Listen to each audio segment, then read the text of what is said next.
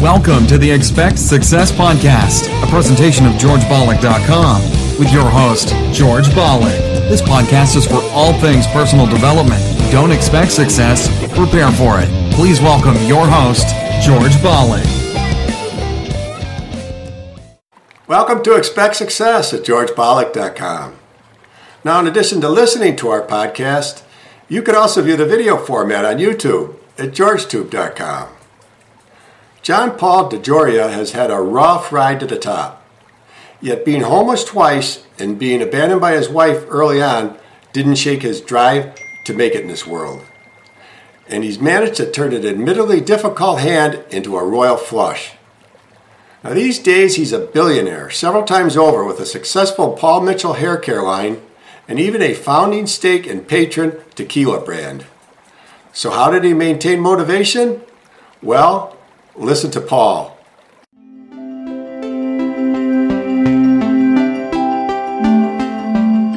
You know, a lot of people ask how I got into donating to various causes and how I got involved in even homelessness along the way and popped out of it. Well, it's a very interesting story. My mom has a lot to do with it. At six years old, we didn't have any money. There was my mother, my brother, and I. We had a deadbeat dad, left us before we were two. But she took us at Christmas time to downtown Los Angeles. We had little cars going around in circles. It was pretty cool.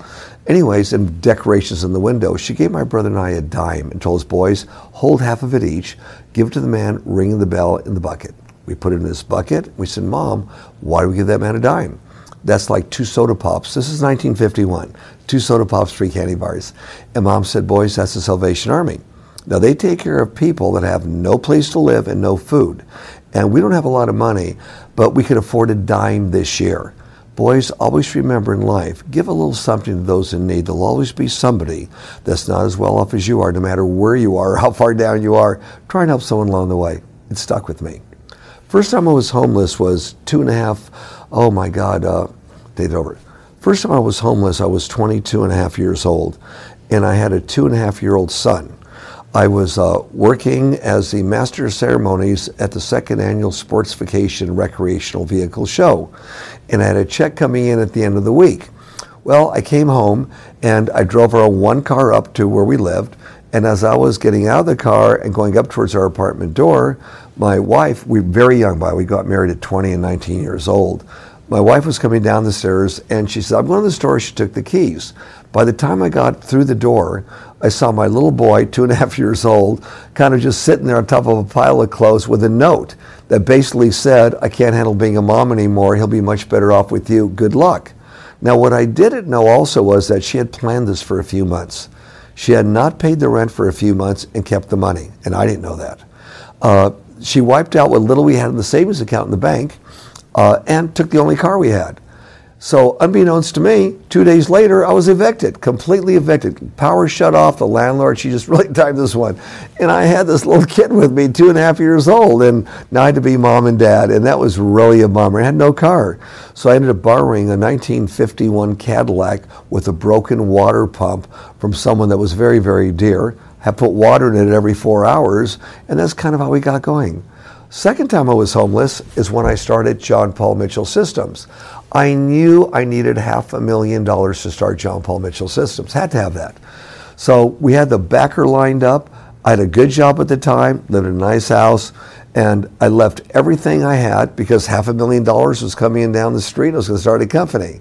So I left it all behind. I left what money I had with my wife. We weren't getting along well at all and uh, the best car. And I took the older car. It was a good one, but an older car. It ran good. Uh, down the hill to get my money. I would check into an efficiency hotel, and then because I'd be traveling a lot, and eventually get an apartment. When I went down the hill, the backer pulled out no money. Well, it was later that afternoon that a friend of mine found me and said, John Paul, please call Dick Holthouse, direct collect in England. He doesn't have the best news for you. So I got a hold of him. For him, it was the wee hours of the morning. And he said, JP, the backer pulled out. The reason he pulled out was inflation in the United States was 12.5%, unemployment 10%, actually over 10%. Interest rates, if you could get a loan, prime rate was 17% interest. and we still had hostages that Iran, and we waited in line for gasoline. That was the environment in the United States in uh, 1980 and 1981. Well, there I was, a few hundred dollars in my pocket, too proud to ask my mother if I could have my old room back for my uh, in the home, and she could feed me for a couple months to get back on my feet. And I just left my living situation. I was too proud, stupid, but very, very proud. So I went by and saw my mom, and uh, you know I was borrowed a couple hundred dollars from her. I said, "Mom, I'll give it back to you." She said, "Son, you're doing really well in life. Why do you need a few hundred dollars?" I said, "Mom, I'll give it back to you. I'm starting something new."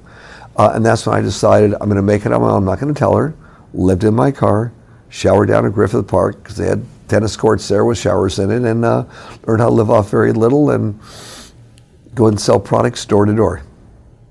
When I was homeless, on my mind was not, oh my God, how did I get here? Who's to blame on this? What was in my mind was, okay, after I cried a little bit with the two and a half year old son, not knowing what to do, no money, no nothing, my first thought was, okay, I need to get some money. I don't want to go to my mom's house and tell her how bad things are. I need to get money to eat. And we're, we're sources of money. We don't have any money. So I went around collecting soda pop bottles from empty lots. And at that time, a grocery store or any liquor store would give you two cents for a little one, five cents for a big one. Went around, collected a lot of them, cashed in, and that's how we got the money. And so we were able to eat. Now, when I got evicted, out of the house uh, three days later. Uh, this is when I was 22 and a half years old, when I was completely evicted. Now we had that car I had borrowed to live in, and we went more towards fast foods that were halfway prepared for you. Those are the early days of fast food, just to eat. A few days later, uh, a friend of mine found me because he knew I was hanging out, talked to some friends of mine named Lee Meyer. And Lee said, Johnny, I've got a house with an extra room. He was a biker, a real heavy duty biker. And he says, You and your son could live here you get on your feet, uh, no problem. We could have some of the biker mamas take care of your son while you're working, and uh, let's move on. We're buddies. And that was a big helping hand. I think whether you have money or don't have money, it's very important to give back because it's we, the people, the individuals, that make the planet better so that this doesn't happen again and makes it better for other people. It's we, the people.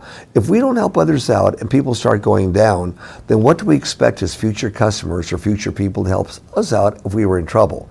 So I feel that every human being has the obligation, pay a little bit of rent for being on this planet, to do something good for their city or their state or their country or even the world to make it a better place to live. Now, if you don't have any money, it's okay. You could volunteer like I do when I have any money at uh, Thanksgiving, Christmas up at Griffith Park in California, helping feed the homeless, or do something that helps somebody else out to make the world a better place to live. Now, who benefits by this? Whenever you do something for somebody else and ask absolutely nothing in return, you get the greatest high you could ever have in your life, and it makes you more connected with the whole planet. A lot of people think they have to give huge amount of money to make the impact. Well, I would disagree with them. Because I remember back, my mom, we had almost nothing, knew the importance of giving two little boys a dime to put in the bucket because she knows dimes became many dimes, many dollars, and many $10 bills, but every little bit gives back, every little bit. So no matter how little you give or how little of your time you donate, you've done a little something. That little something makes a difference. That's awesome. Now, for more from John Paul DeJoria, simply search YouTube. And be sure to go to his website, paulmitchell.com. His bestseller book, From the Backseat to Billionaire, is available at his website and or amazon.com. And I'll definitely leave a link in the show notes. And remember, as the late great Jim Rohn used to say, you are the average of the five people you spend the most time with. Today you've been hanging out with John Paul DeJoria. Keep up the momentum. Subscribe to our newsletter so you never miss another episode. We'll catch you on the next show, and thanks a million for listening. See ya. Thanks so much for listening to this episode of the Expect Success podcast with your host, George Bollick. If you enjoyed today's podcast, please rate, subscribe, and review. And find more great content online at georgebollick.com and on Facebook and Twitter at George Bollick. We'll catch you next time. And remember, don't just expect success, prepare for it.